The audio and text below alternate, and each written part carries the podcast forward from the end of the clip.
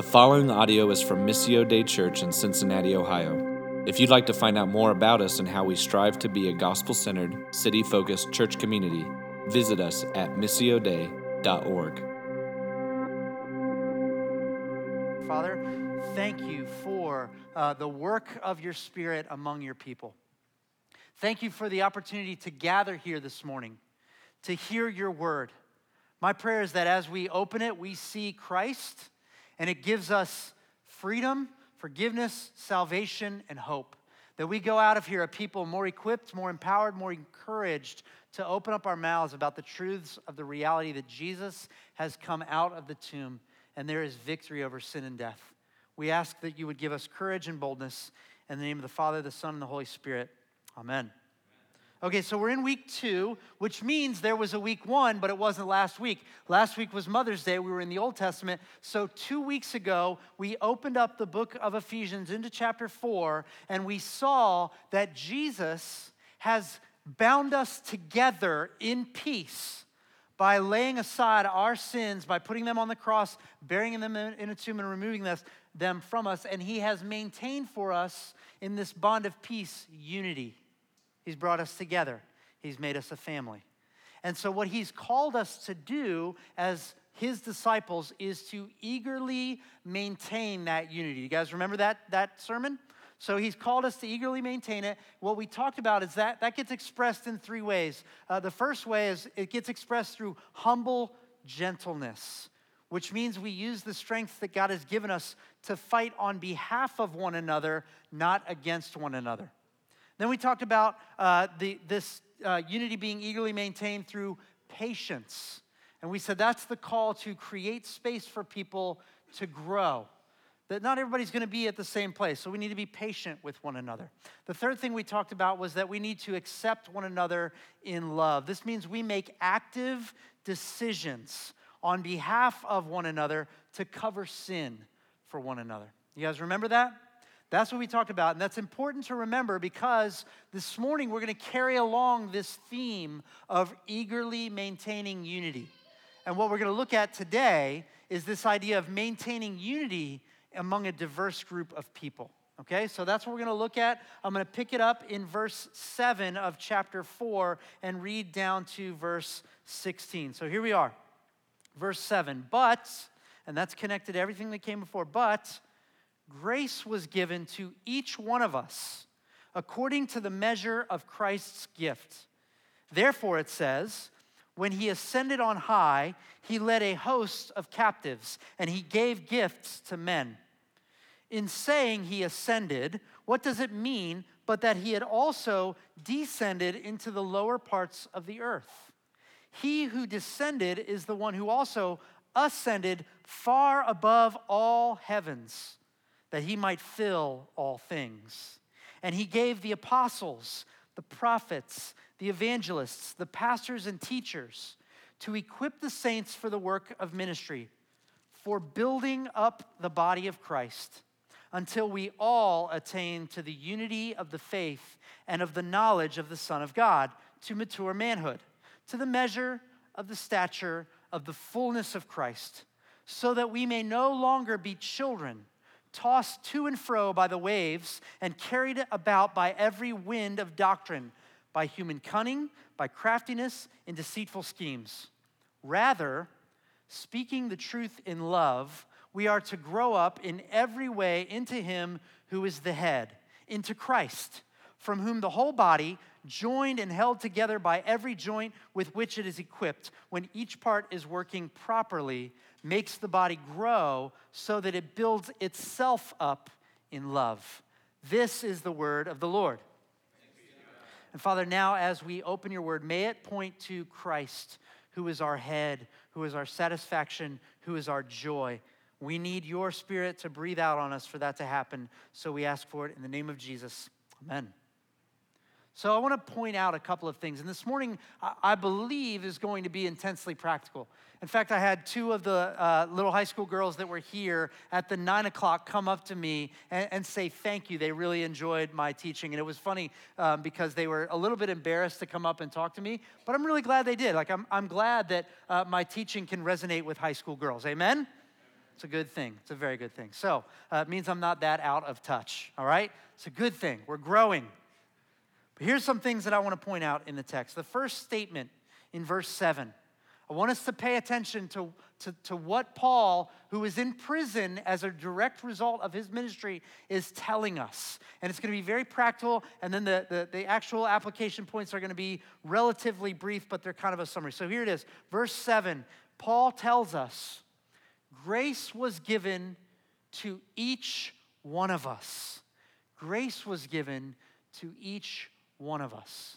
Now, I want to pause here. Before I talk to, about each one of us, I want to define what Paul is saying.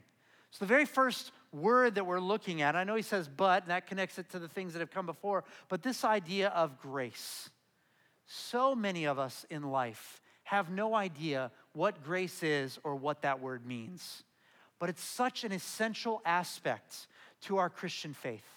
It's such an essential aspect to this idea of one faith, one Lord, one baptism, this idea of grace. And it's something that gets ignored, forgotten, misapplied, so let's talk about it for a minute. The first thing I want to do for you is I want to define what grace is, okay? So here's my definition of, uh, of grace. Uh, wait, I didn't make the point I wanted to make, right? The point I want to make, and then we'll define grace. The point is this. Each of us has a gift that we do not deserve. Each of us has a gift that we do not deserve. Now, before I talk about the each one of us part, I want to talk about that grace piece. So here's my definition of grace. Grace is this. Grace is the undeserved or unmerited or unearned, whatever word you like. You didn't deserve it, but it's the undeserved favor of God. It's God giving you what you didn't earn and what you didn't deserve. That's grace. And it's connected to another idea in the Bible that describes who God is. Another word that you might have heard is the, the word mercy, right? When we, you read the Bible, you read things like, God is a merciful God. Now, mercy and grace are very similar ideas. And, and mercy is a very good thing. Mercy is almost the converse, but it's connected to the idea of grace. Mercy is this. Mercy is not getting what you do deserve. That's mercy. Right? So if my kid is acting up and, and he needs to be stopped, a lot of times I need to just jump in there and, and stop whatever's happening. But if I'm merciful, I, I won't do it to the fullest extent that I could. You guys with me so far? That's mercy, not getting what you deserve. Grace is going a step further and giving you what you don't deserve. Here, here's the way this, this works out theologically in our relationship with God, okay? God, and it talks about this, God descended, that, that God came to us in the person of Jesus, that God took on flesh, he walked among us. And what we should have done is that we should have received him. We should have trusted him. We should have listened to him. We should have obeyed and worshiped him. If we knew the Father appropriately, we would have done those things, but we didn't. Instead, when Jesus descended to us, we ignored him. We rejected him. We worshiped other things, the, the creature rather than the creator who is blessed, blessed forevermore. Like, instead of doing those things, we rejected God and we killed him. And what that should have done, what, what we earned as a result, what we deserved is the wrath of God, right? That's what we deserve because we reject God and we kill him, and we do it in our hearts every day. And so God's mercy is not striking us in that moment. That's his mercy. That's him not giving us what we do deserve. And God is a merciful God. Amen? So he doesn't give us what we deserve. And then he goes a step further and he gives us what we don't deserve. That's grace. And God comes to us and he offers us forgiveness. He offers us restoration. He offers us healing. He gives us hope. He communes with us. He gives us power. He gives us communion. That's grace. And here's what Paul says from a prison in Rome. Each one of us has been given grace. Now, this does not apply to those who, who don't trust God, right? This is for those of us who are believers. This is those of us who have been set apart. If you go all the way back to Ephesians chapter one, that's who Paul is addressing, to the saints and the faithful ones, the ones who are believing and have been set apart because they've trusted Christ. If you haven't trusted Christ, You get a measure of grace, but it's temporary. Our hope as a church, for those of you who have not trusted Christ, is that you would trust him so that the grace of God for you is eternal. Amen? That's what we want. We want that eternal grace of God. But Paul says each one of us has received this grace. We've each been given something that we haven't deserved. Now, some of us miss out on this. Some of us miss out because we falsely believe that God owes us something. We have an inflated view of our own goodness. Like, of course God would give me this gracious gift because I'm a wonderful person, right? And, and he owes me. That's the least that he could do, is give me forgiveness, because he made me and he owes that to me. We, we have a completely biblically misunderstood like concept of who God is. Because the Bible teaches us that as God comes to us in grace, we continue to slap his hand away. And what he owes us is, is wrath and condemnation. But instead, he's merciful and gracious and gives us forgiveness and hope and life. And so some of us miss out what, on what God is up to because we think he owes us something. And then others of us miss out on it because we think that God doesn't give us anything good. We think that all the time that God is interacting with us, he's only doing things to trip us up and maybe to make fun of us, right? And so I, I want us to see that God is gracious, and he's gracious to each one of us. He's gracious to every single one of us. Each of us has a, a, a grace uh, given to us. But how is it delivered? And so I'll complete the rest of that statement. Verse seven, grace was given to each one of us according to the measure of Christ's gift. Here's what this means. It means each of us, yes, we have a gift that is undeserved, but it also means each of us has a gift that is diverse. It's diverse. It comes to us in different ways. So grace was given to every one of us, but the grace is delivered out uniquely according to the measurement of Christ. He is God. He gets to do what he wants to do. And so he delivers out gifts the way that he wants to use them. But what it means is that each of us has a unique and diverse way of teaching the truth about God so that unity is maintained. That's still the driving force and the point of where Paul is taking us. Okay, so I'm going to unpack this a little bit further. It's really simple. We don't all possess the same giftedness, right? We, we all see this. Some of us are stronger. Some of us are smarter. Some of us are better looking, right? And maybe I should say some of you, because I have none of those qualities, right? In the nine o'clock, I heard a, I heard a slight amen, right? I was like, whoo, okay. We don't have the same experience. We don't have the same backgrounds. We don't have the same weaknesses. We don't have the same strengths. But we can be united because God, the same God, gives us these gifts. Now, some of us are going to miss out on God's work here. And the reason we're going to miss out on it is because we hear this idea of diversity and we start to believe lies that our culture tells, that there are multiple ways and multiple gods. And listen, if you're honest, you cannot read the Bible and come to that conclusion. You absolutely can't. The Bible makes claims like there is only one God and you should have no other gods but him. In fact, that's the first of all of our big laws, right? There's one God. There aren't many gods.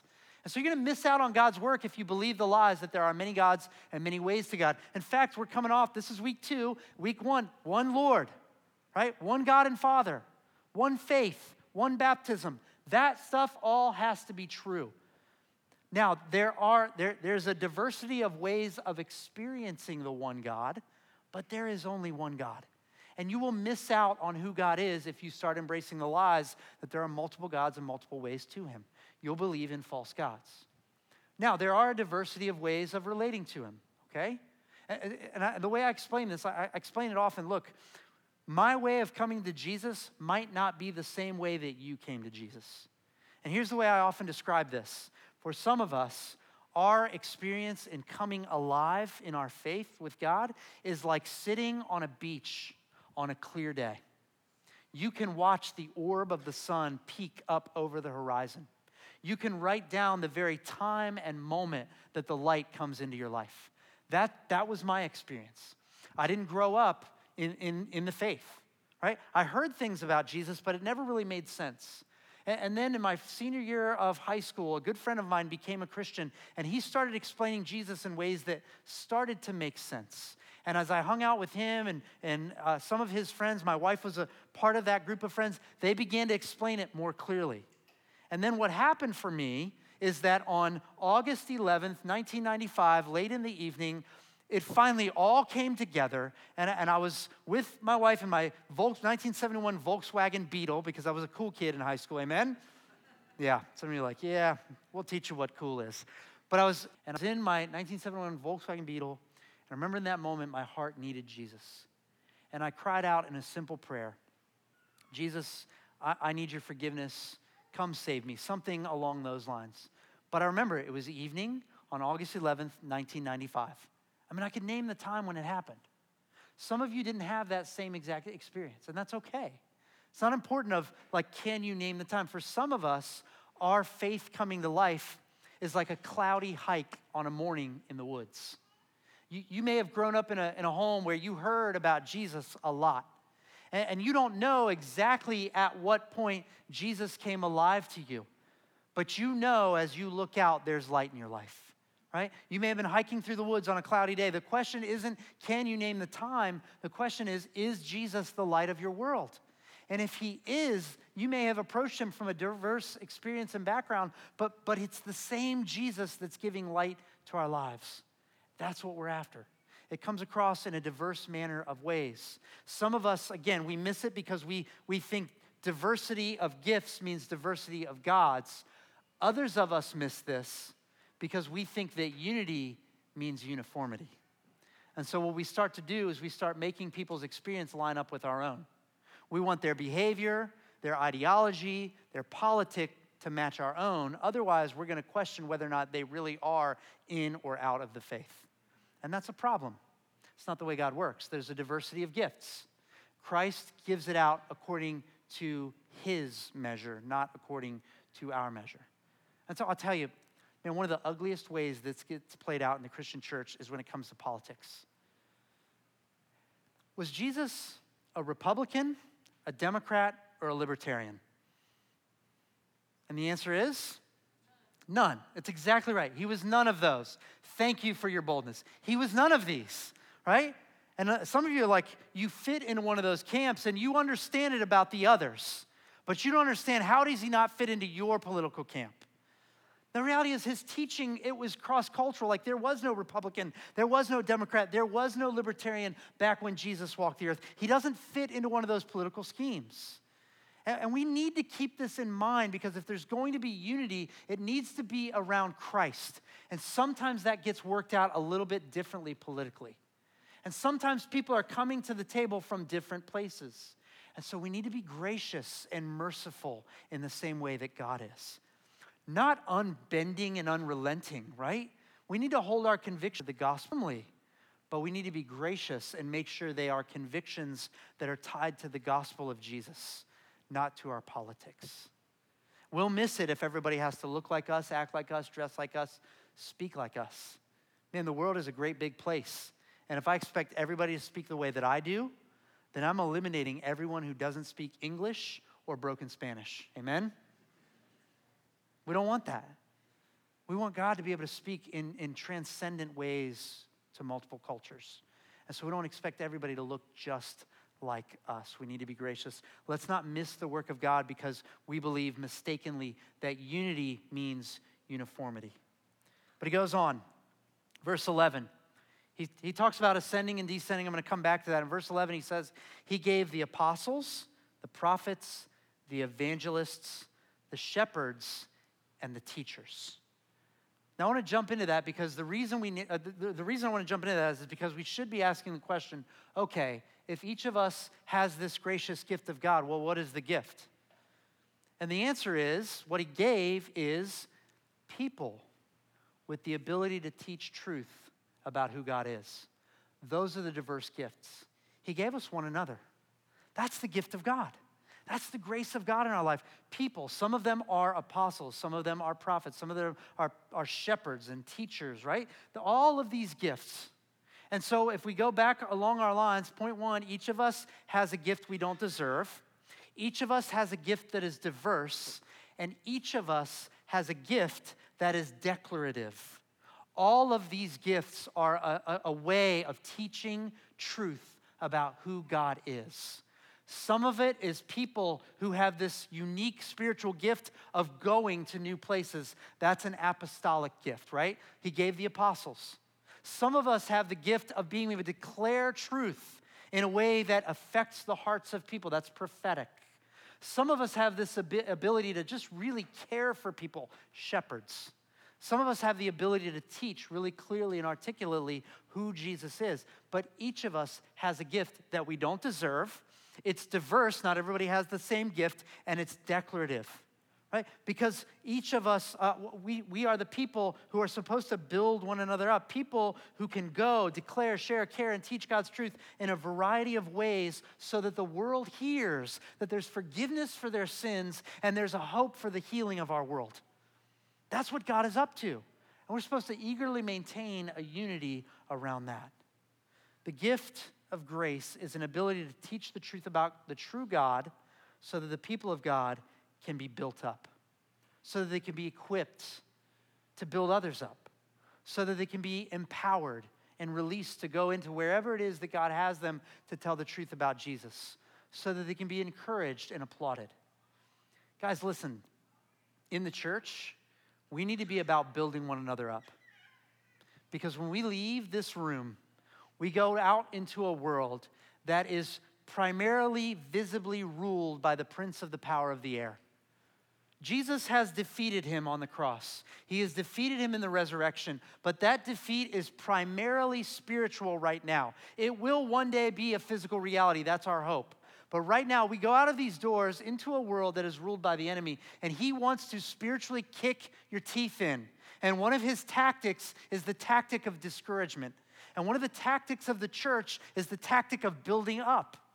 And here's what I've learned in life, because I've had kids. And when they're really little and they're toddlers, when they're children, what they do is they knock things down, they break things, they make a big mess, right? Sometimes they make a mess in their pants, and it creates a lot of extra work for the people that love them, right? You guys that have little kids, you're like, oh, I know all about that. One of the problems in the church is that that's the way we go around, as little children making big messes. It doesn't take much thought or maturity or growth or strength to make a mess. It takes thought and foresight and care and concern to build up. And I think this happened with each of my kids as they were toddlers, um, except for Ashton. Except he, maybe he would do this to me, but we would be playing with blocks and somebody would build a tower. And when you're a child, like, that's this amazing feat of strength. I built this tower. And then one of the other kids would come in and just knock it over, right? We don't want to be the kids that knock things down. We want to be the kids that build things up. And we want to grow up out of that to be adults. That's what Paul is calling us to be. We want to grow up. We want to grow up out of this. The world needs this. That's one of the things I'm constantly reminding our family. We have a mission statement. We've had a mission statement for about fourteen, fifteen years. And it's like constantly something that we try to remind one another of. My wife painted it on a canvas. It hangs in our dining room. And it's the idea that we were put together as a family by God, and, and there are four kind of points. One, we are rooted in God's love. We're rooted in God's wo- love for what reason? To build up one another and to serve others for generations to come. It hangs in our dining room because we're in our mealtime. We like to talk about that. We like to point out, hey, what you did, or you said to so-and-so today, was that building up? Because we're a family that builds up. Hey, what you did, are you serving? Because we're a family that serves. So I'd encourage you, dads, like, craft a mission statement for your family. It, it helps with discipline. It helps with guidance. It helps with shepherding. But one of the things that I'm, I feel like I'm constantly reminding my family of, myself as well, we're a family that builds up because we, we live in a world that tears down. And the church is supposed to be the place where people are built up. They go from being children that are knocked around to being adults that are built up.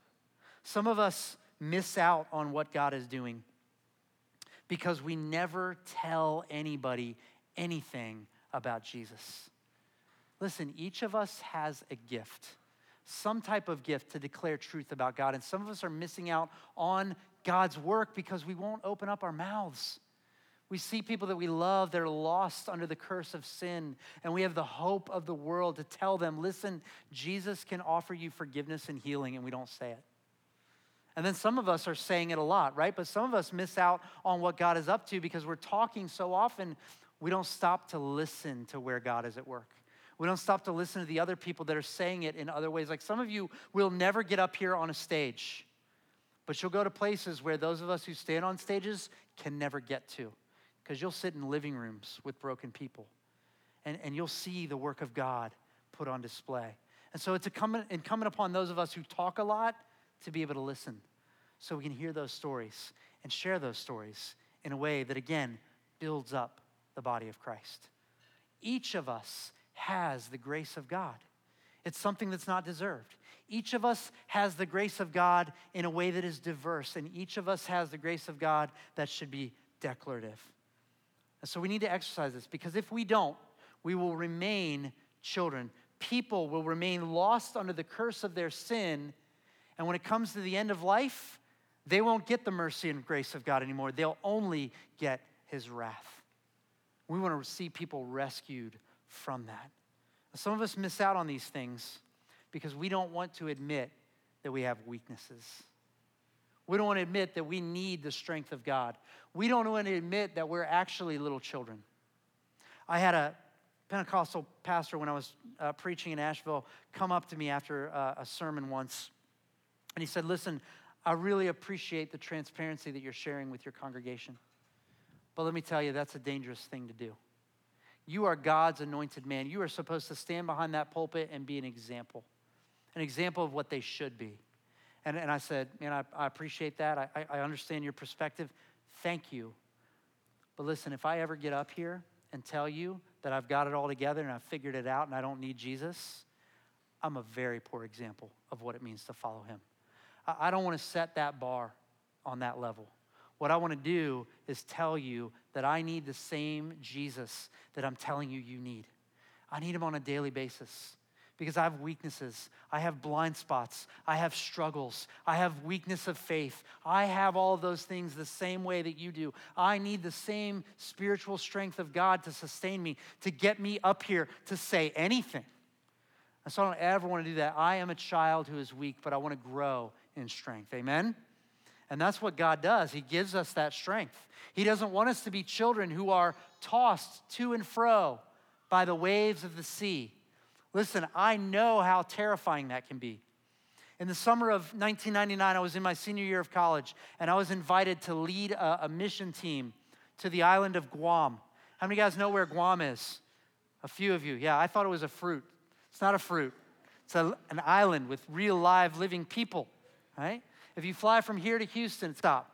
You can, you get on a plane in Houston, you fly eight hours to Honolulu. That's a pit stop. You get on a plane again, you fly another eight hours, and then you're on the island, not the fruit, the island of Guam, okay? And there are people there, and we led a camp. And one of the last days over that summer, like, it was a great summer. It was my, one of my first like global mission trips, and I was leading it, and we built this camp and had these great relationships. Uh, I asked my wife to marry me when we were on that. We weren't married at the time. Like, she was not my wife that I, you guys were with me, okay? I, I asked Shannon to be my wife. She said yes. It was a glorious time. A couple days later, it was one of the last days we were on the island.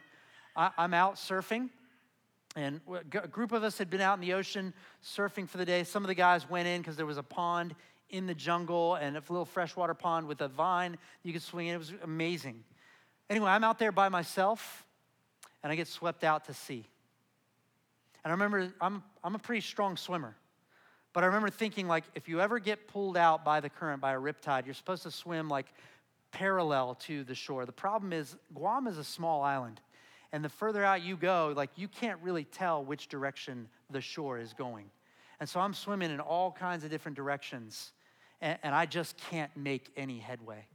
And I started to panic, and I start to yell because the people are on the beach. They think I'm just out there having a grand old time, but I'm not. I'm, I'm getting scared. And I got swept out to sea. And, and Paul is saying, like, that's a scary thing when you have no control and no ability to go where you want, but the sea is just throwing you back and forth. Now, this isn't part of the illustration, but so you know, I survived, okay? and, and it's a cool story. I won't give you all the details, but God sent an angel to pop up out of the water, a Chamorro guy named John. Uh, that's not a typical Chamorro name, and uh, he wasn't. He didn't have a t- typical Chamorro affection for Americans, but he helped me back into the shore. So I tell everybody that's the, the, the, the angel of God brought me back because he said I had work to do, and here I am doing it, at least Lord willing. Okay, so I, I survived, but it's a terrifying experience. But that's not the only illustration he gives. One thing when it comes to not understanding who God is or what he's up to, one is being tossed to and fro in the sea. The other is being carried along by the wind. Now, I think this probably had to do with shipping, but I don't get on sailboats. I get on airplanes. Have you ever been on an airplane that's hit turbulence and you just drop out of the sky? And the whole plane gasps, right? Or you're coming in for a landing and all of a sudden there's a big, you know, big gale of wind. It pushes you to the side and you think, oh, we're going to flip over. It's a terrifying experience. And, and Paul says, if you're not grounded in the grace of God, you're going to be a child that's tossed around in the sea or carried along by the wind. And it comes, it comes across in the teaching, right? This doctrine that is led more by cunning, craftiness, and deceit.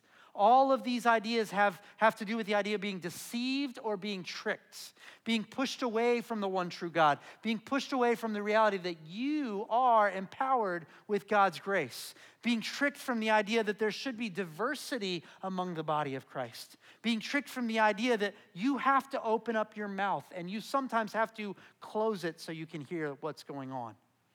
Paul says, I don't want you to be thrown around by that. I want you to be planted. I want you to grow, and I want you to build up one another.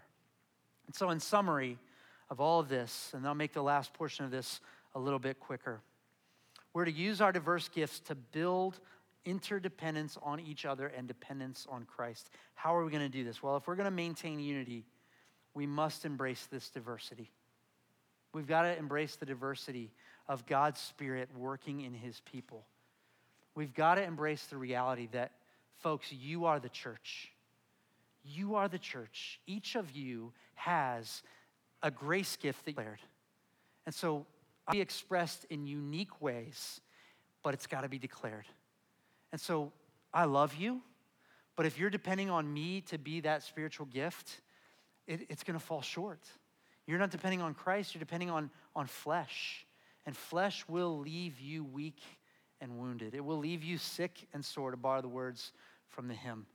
I want to I want to encourage you, press into Christ. He is the one that gives us these gifts. The, the gifts come from Jesus. They are not our natural abilities. You guys get that? Your gifts are not your natural abilities. Now, Jesus may take your natural abilities and he may redeem and empower them. But too often, we just rely on our natural abilities to try to advance the spiritual kingdom of heaven. And we wonder why we're not experiencing fruit. So here's how we get our natural abilities to be redeemed and empowered. We spend time in communion with God by learning from his word and asking him to empower us through prayer. There is no substitute for this. There's just absolutely no way we can get around seeing the kingdom of God advance if we refuse to be informed by his word and empowered by prayer. The, we, those two things are essential. Listen, every year, me and a couple of the elders here, we, we grab a group of guys and we put them in a, in a cohort that we call the Elder Discovery Cohort. We kick it off with a retreat weekend. We have a lot of fun. We talk about the office of elder. We say, listen, every man is called to be a pastor in some form. You either pastor your own life, maybe a, a group of roommates, maybe God blesses you with a family, but that family will live on a street. We want you to shepherd that if he gives you the capacity to do that. As he continues to expand your capacity, you might shepherd a community. Then you might shepherd a region of communities, and you might be a shepherd in the church. But at some level, in some way, you're called to shepherd. So the first thing that we deal with when we get into training is you need to be a man of the word and a man of prayer. Because listen, we need men who love Jesus. Pastor Justin and I, Matt, all our, our, our lay elders, everybody, like we need men who love Jesus because we're going to fail one another, aren't we? We're going to make mistakes. We're going to disappoint. We're going to frustrate. And if you don't love Jesus and have forgiveness and grace to offer one another, we're going to absolutely fail one another and fail you. So we need men who are men of the word and men of prayer. And this is for all of us. Like, you have natural abilities, but they'll only take you so far. But but when God takes those abilities and he redeems them for your joy and for his glory, that's when it becomes eternal. So we want to be a people who are informed by God's word and empowered by his prayer. Some of us miss out because we just lean on our natural abilities. Here's, here's what Jesus tells us. He took on flesh. He descended to the lower parts of the earth, right? He came to be one of us. He took upon himself all of our brokenness, all of our sickness, and he went to the cross to remove it from us, to put it to death. Then he buried it in a tomb so that it could be taken away from us. And then three days later, he ascended. Well, he didn't ascend three days later, but he resurrected three days later, declaring victory. And then forty days later, he ascended. He ascended to the Father, and he says, I'm building my kingdom. We want to be connected to the Jesus who is resurrected and ascended. Amen? If we are informed by his word, empowered by his spirit, we're going to see these things coming out of our lives. And the reality is, and this is what I want to hang like this gospel conviction on, God is most enjoyed. We're going to see what God is up to. He is most enjoyed when a diverse group of gifted people tell the truth about him. When, when people from all different backgrounds and experiences coming from different walks of life have the same forgiveness story to tell, I am a sinner, Jesus covers my sin, that's seeking to build one another up. As long as we're immature and we're picking on one another, we're not seeking to build one another up, the world, they're going to be they're going to be distracted by other diversions. But if a diverse group of people says, Jesus saved me, it's going to give them hope. So we want to see that happen. How do we do it? Verse fifteen, the contrast to being tossed about in, by the waves and carried along by the wind, speaking the truth in love. Speaking the truth in love. That's our calling. That, that's what we need to do. That's what, that's what Paul is encouraging us. And so I, I want to see this happen in two ways. Number one, I want us to discover our gifts. You need to discover your gifts. So keep in mind, the gift of the Spirit will produce the fruit of the Spirit. Are you guys aware of the fruit of the Spirit? It's mentioned in Galatians chapter five. Last summer, I got to teach a kids camp, and my whole week was focused on Galatians chapter five. And what I taught the kids is if, if you'll notice in Galatians five, it says the fruit, singular, the fruit of the Spirit is, and then it gives a long list of qualities that describe the fruit of the Spirit. So the way I described it to them is it, it's the it's a tree with a fruit with nine flavors, okay? But nine flavors should be produced in your life as you're declaring the truth about God. Love, joy, peace, patience, patience, gentleness, goodness, kindness, faithfulness, self-control. And so what I want you to do is like be informed by the word, be empowered by prayer, go out as you're speaking the truth, see where fruit starts to develop. Man, if, if, if you believe that you're going new places, see if there's fruit there. That's that apostolic thing. If you think you're prophetic, I thought this was me for a long time. Turns out I was just kind of a young, immature jerk, right? But if you think you're prophetic, you're going to say words that are going to change people's behavior. But it's going to change it with more love, more joy, more peace.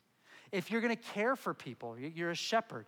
See where more love, joy, peace, all the fruit of the Spirit is being developed, right? If you're a teacher, however you're declaring it, discover your gift.